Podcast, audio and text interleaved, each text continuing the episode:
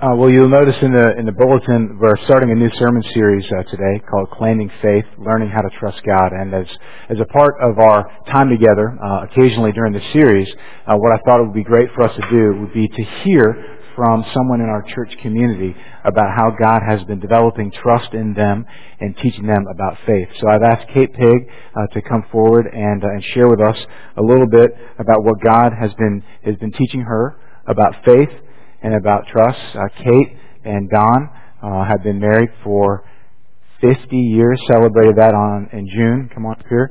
And we're so thankful to have you as part of our community and just invite you to share with us how God's teaching you. Mm-hmm. The Lord is my rock, my fortress, and my deliverer. My God is my rock, in whom I take refuge. He is my shield and the horn of my salvation, my stronghold. Psalm 18:2. Good morning. I have been a teacher for 39 years, and I have taught second grade here at Woodland for eight, and I'm in my 20th year as a junior kindergarten assistant now. Teachers, moms, dads, and caretakers aren't supposed to ever get sick. We are called by God to be nurturers loving disciplinarians and educators. But guess what? Some do get sick. 19 years ago, I developed a terrible chemical imbalance that caused an almost disabling condition. A guardian angel from church literally came and dressed me and took me to her psychiatrist for a consultation. After nine weeks in the summer months, I finally began to recover with many appointments and trial and error medications. God was with me. Then 10 years ago, I had a mini bout of depression. My meds were increased, and that was that. God was with me. Then, the end of last November, I suddenly felt that my meds were not working. I prolonged going to my doctor. Christmas was coming and I was taking care of my mom part time at Kirby Pines. I put my health on the back burner, which was a huge mistake. I kept saying to myself that this evil devastation wasn't happening again. The holidays came and went with no excitement. I just went through the motions during Christmas. Then on December the 29th, my precious mom died of an instant cardiac arrest. God was still with me through this loss and sadness. As many of you know, I had a severely sick bout for five and a half months. I had to take a medical leave from school for a whole semester, and I only came to church about three times. Don went with every doctor's appointment with me every few weeks while I tried different meds with increases. I remained in a fetal position, covered with a blanket most of the long days of suffering and frustration. I was in the dark. But a miracle finally happened. I woke up on May the 23rd after beginning a new drug for only two days, and I shouted with joy to Don that I felt like I could go back to school. He, of course, was very reluctant that I was rushing things, but I went the last two days, and I was very, very tired but God was with me. I felt His presence. We prayed each day for healing, comfort, and smiles. Woodland Church, school, and our family never forgot us. We had food, calls, cards, and above all, prayers. God is good and is with us with our faith that continued to grow. Matthew 28:20 says, "I am with you always, even until the end of the world." But we must trust God and believe in the divine healer of all times. In one of Matt's notes to me, he wrote, Then they cried to the Lord in their trouble, and he delivered them from distress. He brought them out of darkness and the shadow of death. Let them thank the Lord for his steadfast love. Psalm 7:13 through 15.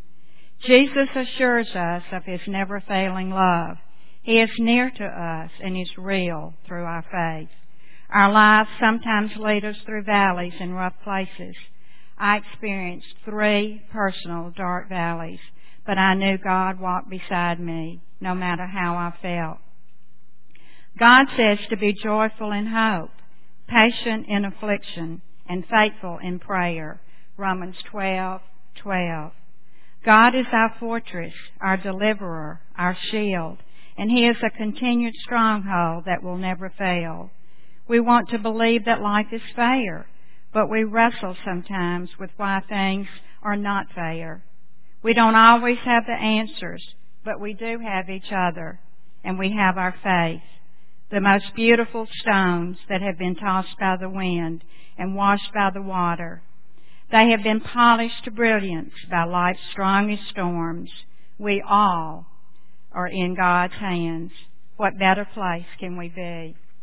With renewed vibrance, great health, and the love of God, I do know I have always been in His hands.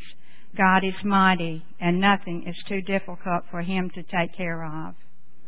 Through faith and trust in Him, we can make it, even though it sometimes feels like God is unconcerned. But He really does care. He cared about Don and me, and He cares about each one of you. Oh, my Lord, you alone are my hope. I've trusted you since childhood. We need to not give up or be afraid through adversities. Allow God to fight for you and watch Him at work. I did, and I trusted Him. Will you please pray with me? Thank you for the world so sweet. Thank you for the food we eat. Thank you for the birds that sing. Thank you, God, for everything. And thank you for making me well again. Amen.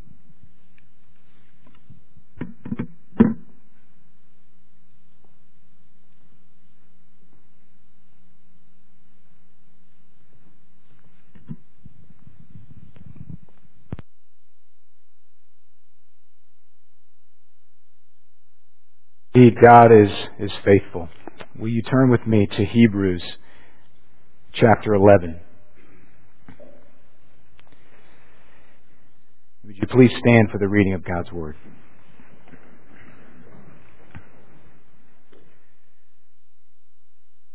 Now faith is the assurance of things hoped for, the conviction of things not seen. For by it the people of old received their commendation. By faith we understand that the universe was created by the Word of God, so that what is seen was not made out of things that are visible.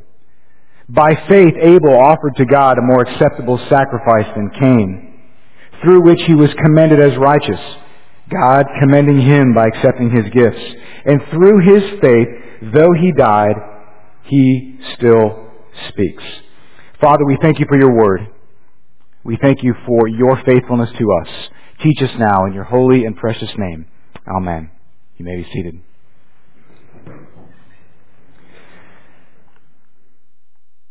In the late 1600s in uh, London, England, uh, crime, especially the crime of theft of property, was rampant there in the city. There wasn't a police force, so people would hire thief takers what they called them, thief takers. They're private individuals who would serve as, as bounty hunters uh, to get their property back for a fee. And there was one man named Jonathan Wild who was one of the most effective at this task, and he became quite well known among the people in the city of London. He had an amazing network of associates who were always able to get the stolen property back, of course, for a fee. And for years, his fame and adulation grew as, as he returned much stolen property. But as it turns out, he was actually a thief. His associates would steal the items, and they would wait for the victims to approach Jonathan Wild to find the stuff, and then eventually they would sell the stuff back to the owner, who was, of course, rejoicing that they merely had to pay a small fee to get their items returned to them. Jonathan Wild had been betraying the city of London for years before he ever got caught. And some of us know what it's like to be betrayed, to have our confidence dashed and our trust broken. Even if you've never been betrayed, you've certainly dis- dis- experienced disappointment, if not disloyalty. When someone we love or respect lets us down in this way, our tendency is to pull back from that relationship, Because, you know, we don't want to get hurt again. The thought is if I entrust myself to that person, or I make myself vulnerable, I run the risk of being, of being hurt over and over again, and so we close ourselves off. But this also affects the relationships that we have with other people. If we open ourselves up to others, or even if we rely on others, can we trust that they are going to respond in love, or will, will they be people that we can really count on? And if the wounds that we've experienced are, are deep, or if they're fresh, we won't allow ourselves to trust anyone at all. And I think sometimes when we're uh, really, really honest with ourselves, sometimes we see our relationship with God in the same way. We find it hard to trust God. It, it could be that maybe we asked God to do something one time and He didn't do it. It could be that we see so much hurt in the world and we wonder how a, a God who is supposed to be good would allow such misery and such pain.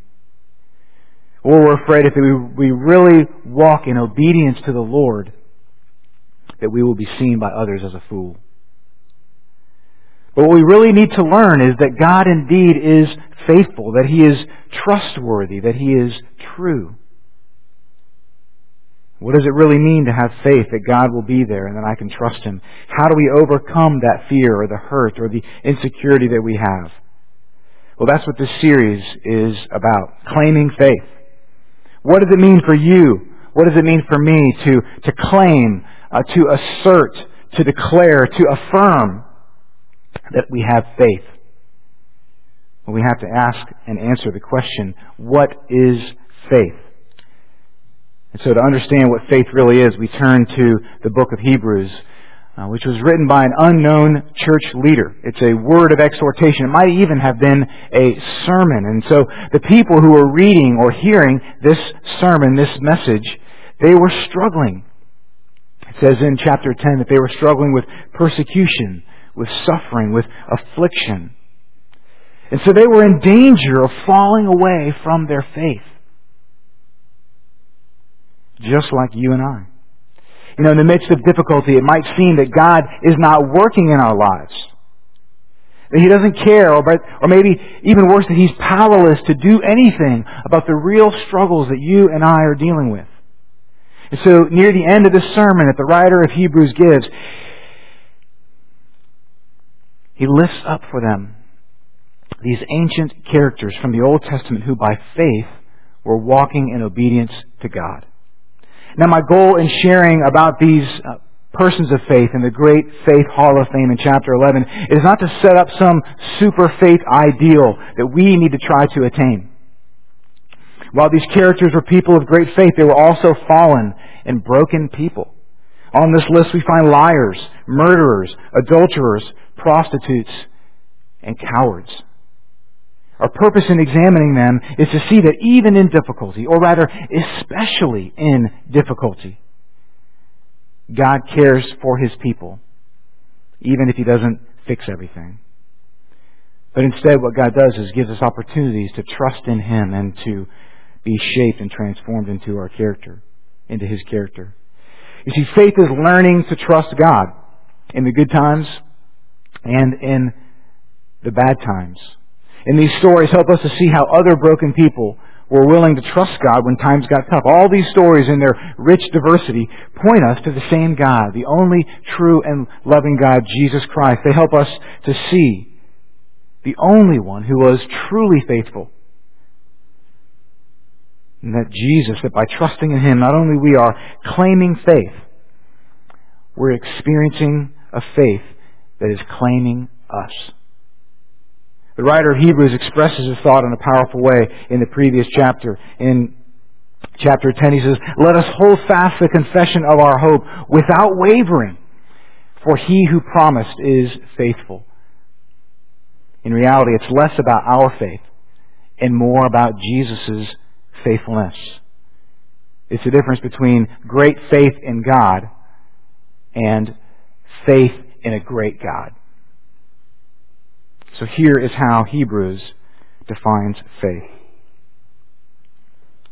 Now, faith is the assurance of things hoped for, the conviction of things not seen. I like how the paraphrase of the message puts it. The fundamental fact of existence is that this trust in God, this faith, is the firm foundation under everything that makes life worth living. It's our handle on what we can't see. It's our handle on what we can't see. So the writer of Hebrews says, the assurance of things hoped for. Faith deals with the future, but is rooted in the past. The reason that we have faith that we can walk upstairs uh, onto a second floor of a building that we've never entered is that throughout our past, historically, when we walk upstairs and go to a second story, stairs have proven to be a reliable way for us to get higher. And floors of second stories have been a reliable way for us to stand at a higher level. Historically, we can trust that stairs and second floors actually work. We trust architects and construction workers to create places and spaces that support us. Right now, you're on the second floor. Did you know that? You run the risk of falling down into the middle school classrooms at any moment. But you don't even think about it, do you? Because you've come into this room so many times and you've trusted that the floor will hold. We can count on stairs and floors to hold us. So we all have faith, right? You know, even the atheist has faith. The person who doesn't believe in God is acting in faith. Just as the Christian cannot prove with empirical evidence that God exists, so too the atheist cannot prove with empirical evidence that God does not exist, and so they are believing by faith that God doesn't exist. They're taking it on faith. And yet what's so second nature to us as we walk up steps into another room or onto a second floor, into a building or into a home that we've never been in, we still struggle with trusting God to work in our lives, to care for us, to be there when we need Him the most. We, we struggle in walking in obedience to His Word. And so what is faith? Hebrews says that it's an assurance, a, a confidence, a trust. The word literally means standing under. Faith provides a sure standing ground while we await the fulfillment of God's promises. Faith furnishes our heart with a sure support during the time between now and when God fulfills those promises. Regardless of the storm or the long, long waiting, faith gives what we hope for a present reality in our lives. Faith gives the soul possession of something that is not our current reality. Faith is believing that God will do what He says, and that belief then changes what we do. And so we love. We give. We serve. We sing. We obey. We, we dance. We rejoice in His love and in the promise of His love. First, faith is assurance of things hoped for. Second, Hebrews says, faith is a conviction of what we cannot see. In a court case, a person who only hears about an, um, an event at second hand is not permitted to give testimony except in very rare circumstances because what they have is hearsay. An eyewitness testimony is permitted because they can share what they saw firsthand. And so when you see something happen, your testimony is permitted. Hebrews tells us that faith is a conviction of something that we cannot see. It is the proof or the persuasion. The word is derived from a verb which means to convince through demonstration. A Presbyterian minister from the 17th century, Matthew Henry, explained faith in this way. He said, Imagine two people are standing on the deck of a ship, staring at a far horizon. The one sees nothing. The other describes the details of a distant steamer. The former has only his unaided eyesight. The latter is using a telescope. Now, just as a powerful glass brings home to the eye an object beyond the range of our normal vision, so faith gives reality to the heart things outside the range of our physical senses. Faith sets divine things before the soul in all light and power of demonstration and pro- provides an inward conviction of their existence. He says, faith demonstrates to the eye of the mind the reality of those things which cannot be discerned by the eye of the body. And so Hebrews then shares with us a number of people who have expressed or experienced or demonstrated faith in their lives. And the first one that is given to us is Abel. He says, By faith Abel offered God a better sacrifice than Cain. By faith he was commended to be a righteous man. And by faith he still speaks, even though he is dead. In order to understand more about Abel, it would be helpful for us to go back to the Old Testament where Abel appears with his brother Cain in the fourth chapter of Genesis. There, uh, Genesis, we read, Now Adam knew his wife Eve, and she conceived and bore Cain, saying, I have gotten a man with the help of the Lord. And again she bore his brother Abel. Now Abel was a keeper of sheep, and Cain a worker of the ground. In the course of time, Cain brought to the Lord an offering of the fruit of the ground. And Abel also brought of the firstborn of his flock and of their fat portions. And the Lord had regard for Abel and his offering, but for Cain and his offering he had no regard. So Cain was very angry and his face fell. The Lord said to Cain, Why are you angry? Why has your face fallen? If you do well, will you not be accepted? And if you do not do well, sin is crouching at your door. Its desire is for you, but you must rule over it. Well, later in the story, Cain then murders his brother Abel. Probably one of the main reasons why Cain is not in the great faith hall of fame. But here we see that the Lord had regard for Abel's offering. Why? Well, Cain brought an offering. But Abel brought the firstborn of his flock, the fat portions, it says. It seems as if Cain's offering was just some of what he had, but, but Abel was offering the best of what he had. The best of what he had cost him something. Not only was it a sacrifice for him to give what he offered, but he literally sacrificed the offering. The shed blood of the Lamb was an acknowledgement that his reconciliation with God required the shedding of innocent blood. You know, one commentator suggests that Cain was the first hypocrite. The one who comes under the guise of worship but whose sacrifice really means nothing. He represents all those who come before the Lord, honoring Him with their lips, but whose hearts are far from Him. Who think to pay God a compliment but who refuse to meet his requirements. Those who pose as pure worshippers but live ultimately to please themselves. And this is what made Cain so angry that he was kill his own brother. His false worship was exposed by the sacrificial gift that Abel made by faith. I remember when I was a senior in high school, my science class, I was had the opportunity to go to the science fair. Not because my science fair project was really very good, but because I got extra credit to go, and the teacher needed some people to go to the science fair. And so, me wanting to get some extra credit, decided I would go to the science fair. And of course, it was the same project that I had done uh, two years before, with really no modifications in any way. And this was back in the days when you didn't have cardboard. You know, these when you go into the, the fellowship hall, you're going to see these awesome uh, these little boards, and they're made of cardboard, and they're very light. Mine was literally made from plywood, and it must have weighed a hundred pounds. My dad and I made it, and I lugged it in. It was too long to fit on my arm, so it was very awkward. Did not like going to the science fair. But anyway, I was there with my board up, and it was this thing about does bleach kill bacteria? Great. Well, I went with the desire to get some extra credit. And there, in the science fair, was my 10th grade biology teacher who came by and looked at my projects and she said, Isn't that the exact same thing you did in my class? And I said, Yes, it is. And I really, at the time, I didn't feel that bad about it, but I realized I was doing it for me. I had no real desire to learn something about science. I had no desire to elevate the scientific community at my high school. I was doing it totally for me.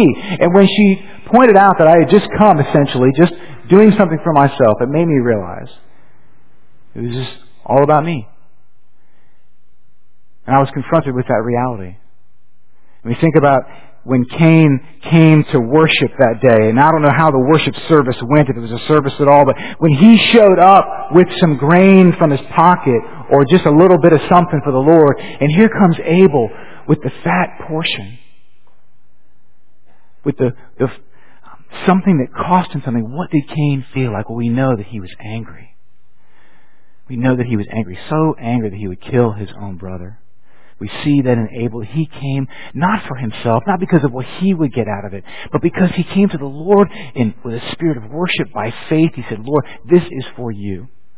And brothers and sisters, I think the reason why Abel is in the great Faith Hall of Fame is because he came to the Lord by faith and said, Lord, this is for you. This sacrifice of my life, of my worship is for you. It's not about what I can get. And I love the fact that Abel is the first person in the Great Faith Hall of Fame, and maybe it's chronological, but what it does is it puts our focus squarely on the, the beautiful promise of worship and what worship does as it increases our faith and our trust in God. For you see, when we focus our minds and our hearts and our lives squarely on the goodness and on the glory of God, that increases our faith.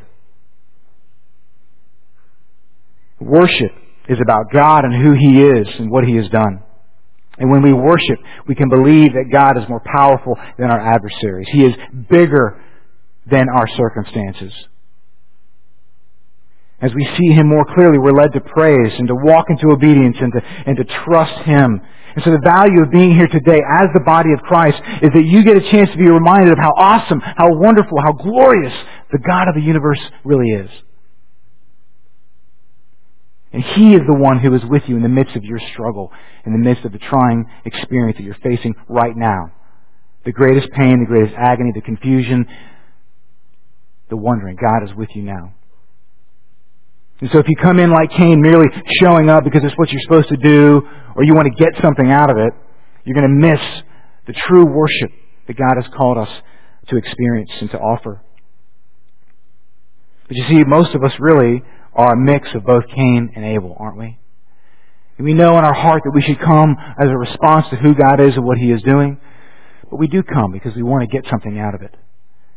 But we come like Abel with a desire to, by faith, express our acknowledgement of God and His glory. Then we get something out of it because we get a bigger picture of who God is. And what we want when we came in is different.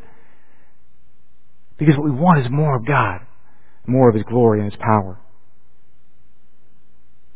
So we must become like Abel, coming to the Lord with our best offering, willing to bow down even when there are Cains around who are simply going through the motions. And the beauty of Abel's sacrifice is that it points to the sacrifice of Christ, the Lamb of God who would be slain. So when we lack trust or we struggle with faith, we remember what Jesus was willing to do to be faithful on our behalf as we meditate on His sacrifice, on His life, then we're moved to faith in our own lives because ultimately it's all about Him and what He's doing.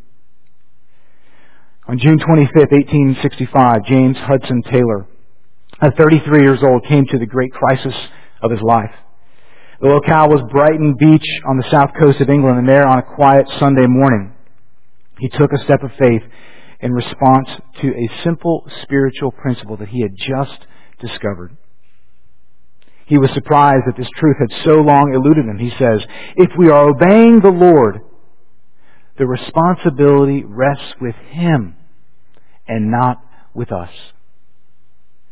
Months of struggle were over. The way ahead was clear. To obey the Scriptures and to trust God, to be faithful to His pledged word, was not rash.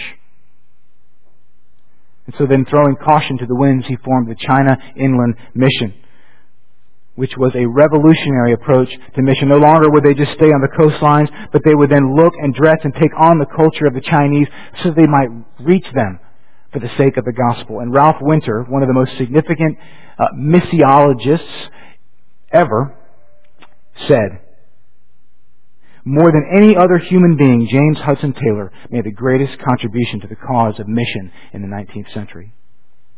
You see, Taylor knew that he could trust God to be faithful. So then he walked in obedience. The question is, will you? Let's pray.